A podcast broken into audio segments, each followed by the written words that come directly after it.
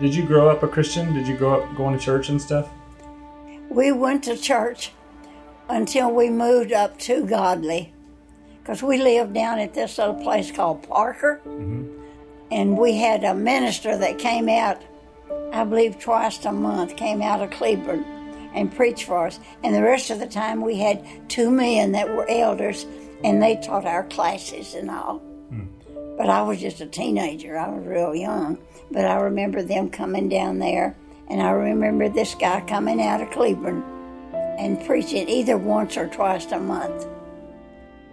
Because they probably couldn't afford to have them come any more often to pay them. When did you become a Christian? Do you remember? I want to think 12 or 13. Mm. I could be wrong. I could be wrong. But I want to think something like that.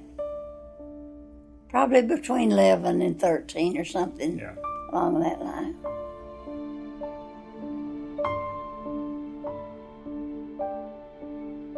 Did Papa ever go to church when he was young? He went every once in a while, not very often. Yeah. That was one thing that bothered me when he passed away.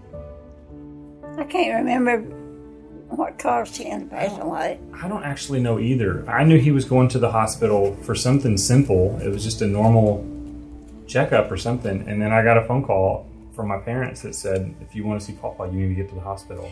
he said when when we took him in there, he said, "I'll never leave this hospital." I think we took him in for some blood work, but I said he didn't sleep last night. He said he sat on the side of the bed because he couldn't breathe good.